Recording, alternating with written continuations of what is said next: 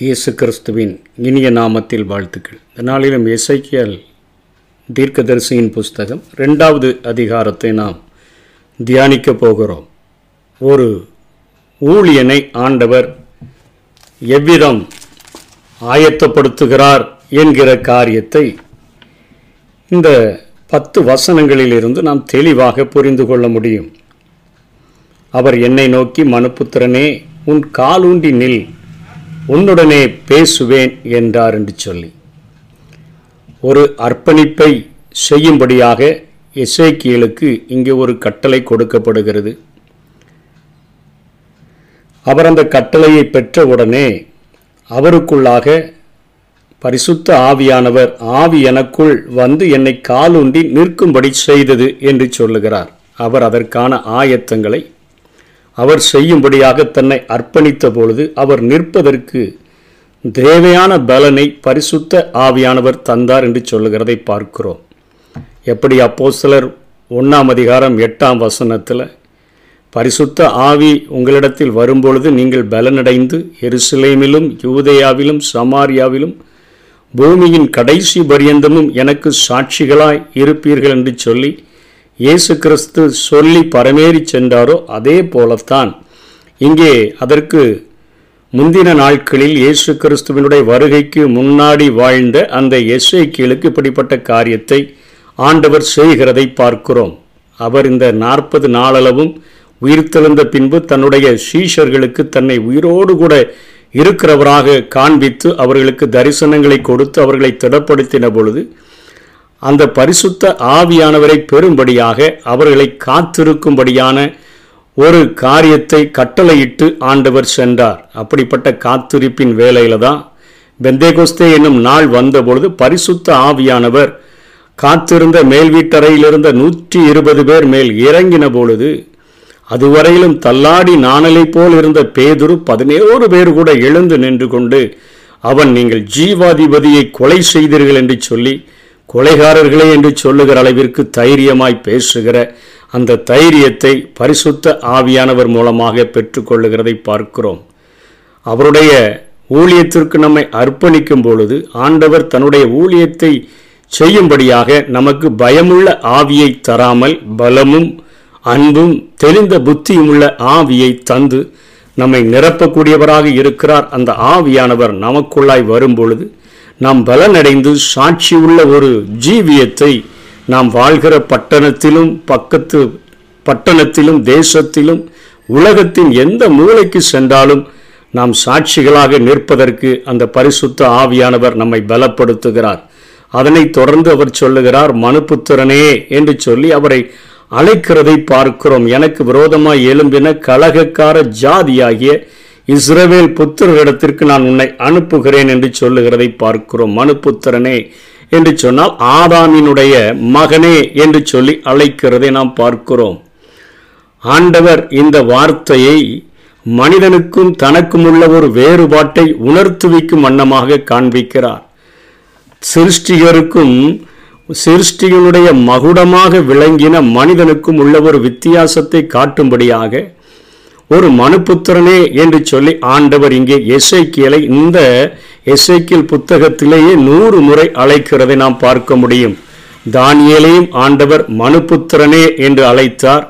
அதாவது ஆதாமின் மகனே மண்ணிலிருந்து எடுக்கப்பட்டவனே சிருஷ்டிகருக்கும் சிருஷ்டியின் மகுடத்திற்கும் அநேக வித்தியாசங்கள் உண்டு என்பதை காட்டும் வண்ணமாக வித்தியாசப்படுத்தும் வண்ணமாக ஆண்டவர் இந்த வார்த்தையை பயன்படுத்துகிறார். இயேசு கிறிஸ்து இந்த பூமியில வாழ்ந்த பொழுது அவர் பசியுடையவராக தாகமுடைந்தவராக உடையவராக களைப்புற்றவராக இலைப்படைந்தவராக அவர் வாழ்ந்தபடியினாலே அவரும் சொல்லுகிறார் தன்னை மனுஷகுமாரன் என்று அழைக்கிறதை நாம் பார்க்கிறோம்.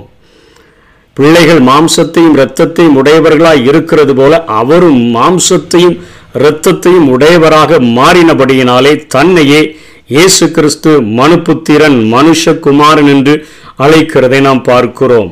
ஆண்டவர் அப்படிப்பட்ட மனுஷ் புத்திரனை மனு அந்த மனுஷகுமாரனிலே பரிசுத்த ஆவியானவருடைய பலத்தை தரும் பொழுது எவர்கள் தேவனுடைய ஆவியினாலே நடத்தப்படுகிறார்களோ அவர்கள் தேவனுடைய புத்திரராய் இருக்கிறார்கள் என்கிற ஒரு உன்னத ஒரு அனுபவத்துக்கு நேராக ஆண்டவர் அழைத்து செல்லுகிறதை பார்க்கிறோம். இயேசு கிறிஸ்து ஞானஸ்நானம் பெற்று கரையேறின உடனே பரிசுத்த ஆவியானவர் புறாவை போல அவர் மேல் இறங்கி வந்ததை அவர் பார்த்தார். பரிசுத்த ஆவியானவர் தான் அவரை வனாந்தரத்திற்கு அந்த உபவாசத்திற்காக நடத்தி சென்றார் என்கிறதை பார்க்கிறோம். ஊழியம் முழுவதிலும் பரிசுத்த ஆவியானவரோடு உதவியோடு கூட இயேசு கிறிஸ்து நிறைவேற்றினதை நாம் பார்க்கிறோம். அதே போலத்தான் நம்முடைய வாழ்க்கையிலும் பரிசுத்த ஆவியானவர் நம்மை நிறைத்து நமக்கு போதித்து ஆண்டவருடைய ஊழியத்தை செய்யும்படியாக ஒவ்வொரு நாளும் நம்மை பலப்படுத்தக்கூடியவராக இருக்கிறார்.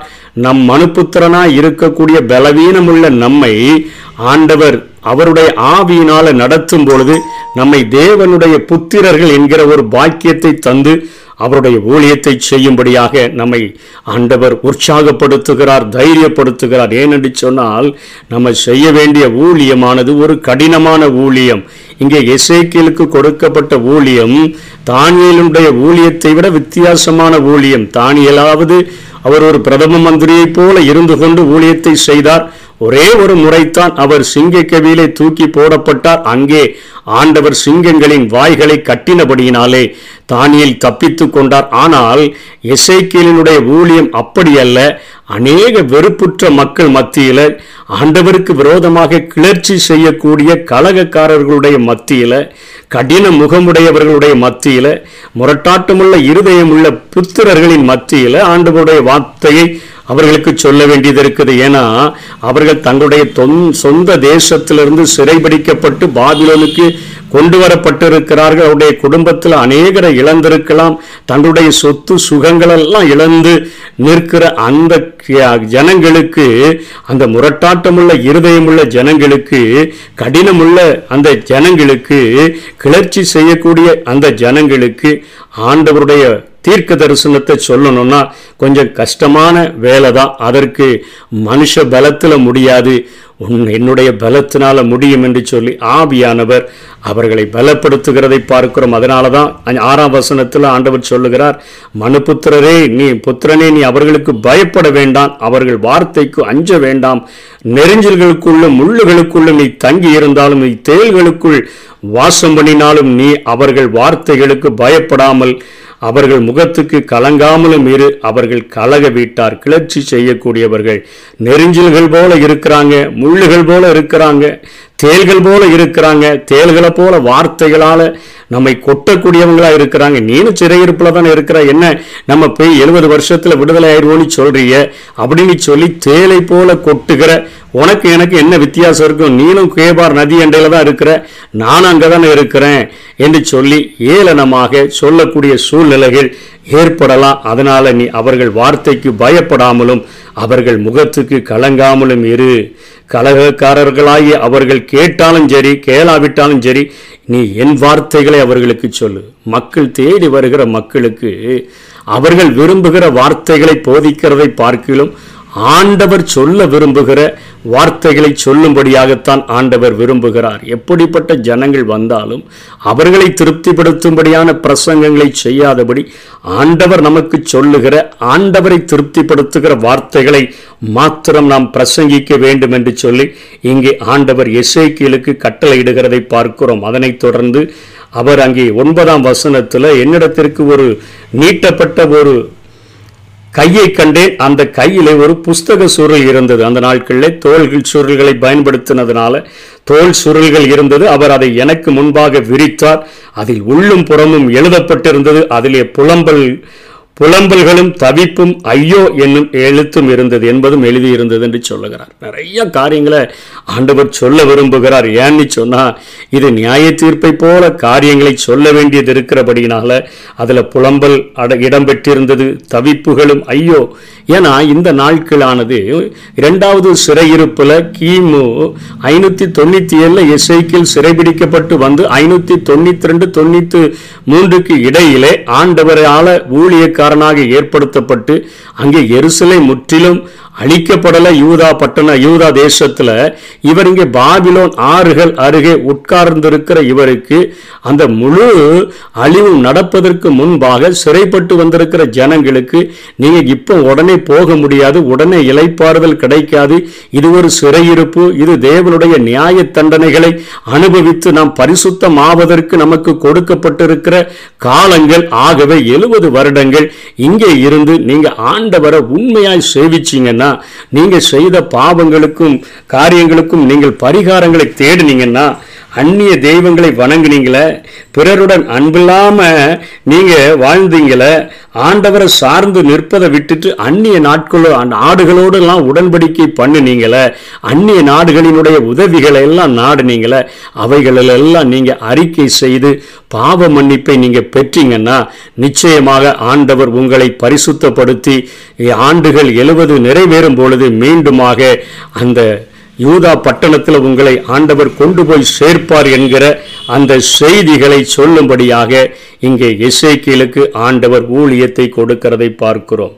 ஒரு அருமையான ஒரு எசேக்கியலை அழைத்து அவரை தன்னைக்கு கீழ்ப்படியும்படியாக எழுந்து நிற்கும்படியான ஒரு கட்டளையை கொடுத்து எழுந்து நிற்க முயற்சி எடுத்த அந்த எசேக்கியலுக்கு தன்னுடைய ஆவியின் பலத்தை கொடுத்து எழுந்து நிற்க வைத்தது மாத்திரமல்ல அவரை பலப்படுத்தி அவருக்கென்று எப்படிப்பட்ட கடினமுள்ள ஜனங்களின் மத்தியிலேயும் பலத்தினால் அல்ல பராக்கிரமத்தினால் அல்ல என்னுடைய ஆவியினாலே ஊழியம் செய்ய முடியும் என்கிற காரியத்தை அவருக்கு போதித்து ஒரு உண்மையுள்ள ஒரு ஊழியக்காரனாக அவரை உருவாக்கி அங்கே அனுப்புகிறதை பார்க்கிறோம். எனக்கு நீ ஒரு ஊழியக்காரனாக இருக்க வேண்டும். என் வார்த்தைகளை பேசுகிற ஜனங்கள் வார்த்தைகளை பிரியப்படுத்துகிறவனாய் அல்ல என் வார்த்தைகளை கேட்டு என் வார்த்தைகளை சொல்லுகிற ஒரு வார்த்தை கூட கூட்டாமல் குறைக்காமல் பிரசங்கிக்கிற ஒரு தேவ மனுஷனாக இருக்க வேண்டும் என்று சொல்லி இசைக்கியலை எதிர்பார்த்த அதே ஆண்டவர் இன்றைக்கும் தன்னுடைய வார்த்தைகளுக்கு கீழ்ப்படுகிறவர்களை தன்னுடைய ஆவியினால் பலப்படுத்தி கடின இருதயமுள்ள ஜனங்களின் மத்தியிலையும் கண்மலைகளை பெயர்க்கத்தக்கதாக ஆண்டவர் நம்மை தன்னுடைய வல்லமையினால் அபிஷேகித்து பயன்படுத்த விரும்புகிறார் கர்த்தருடைய கரங்களில் நாம் உண்மையாய் ஒப்பு கொடுத்தோம் என்று சொன்னால் பரிசுத்த ஆவியானவருடைய பலத்தினால் நிரப்பப்பட்டு நம்முடைய சொந்த குடும்பங்களிலும் நாம் வாழ்கிற பட்டணங்களிலும் பக்கத்து பட்டணங்களிலும் நாம் பக்கத்து தேசங்களிலும் உலகம் முழுவதிலும் அவருக்கு சாட்சியாக வாழ முடியும். அப்படிப்பட்ட அர்ப்பணிப்பை செய்து ஆண்டவருக்காக பயன்படுவோம். கர்த்தர் தாமே நம்மை ஆசீர்வதிப்பாராக. ஆமை எங்கு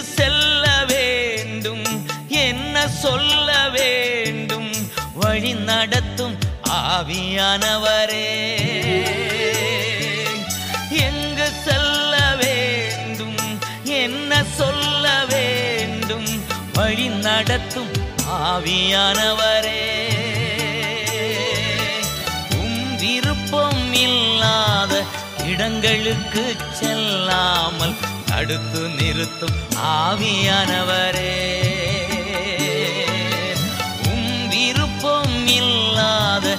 இடங்களுக்கு செல்லாமல் தடுத்து நிறுத்தும் ஆவியானவரே. ஆவியானவரே ஆவியானவரே. பரிசுத்த ஆவியானவரே. ஆவியானவர்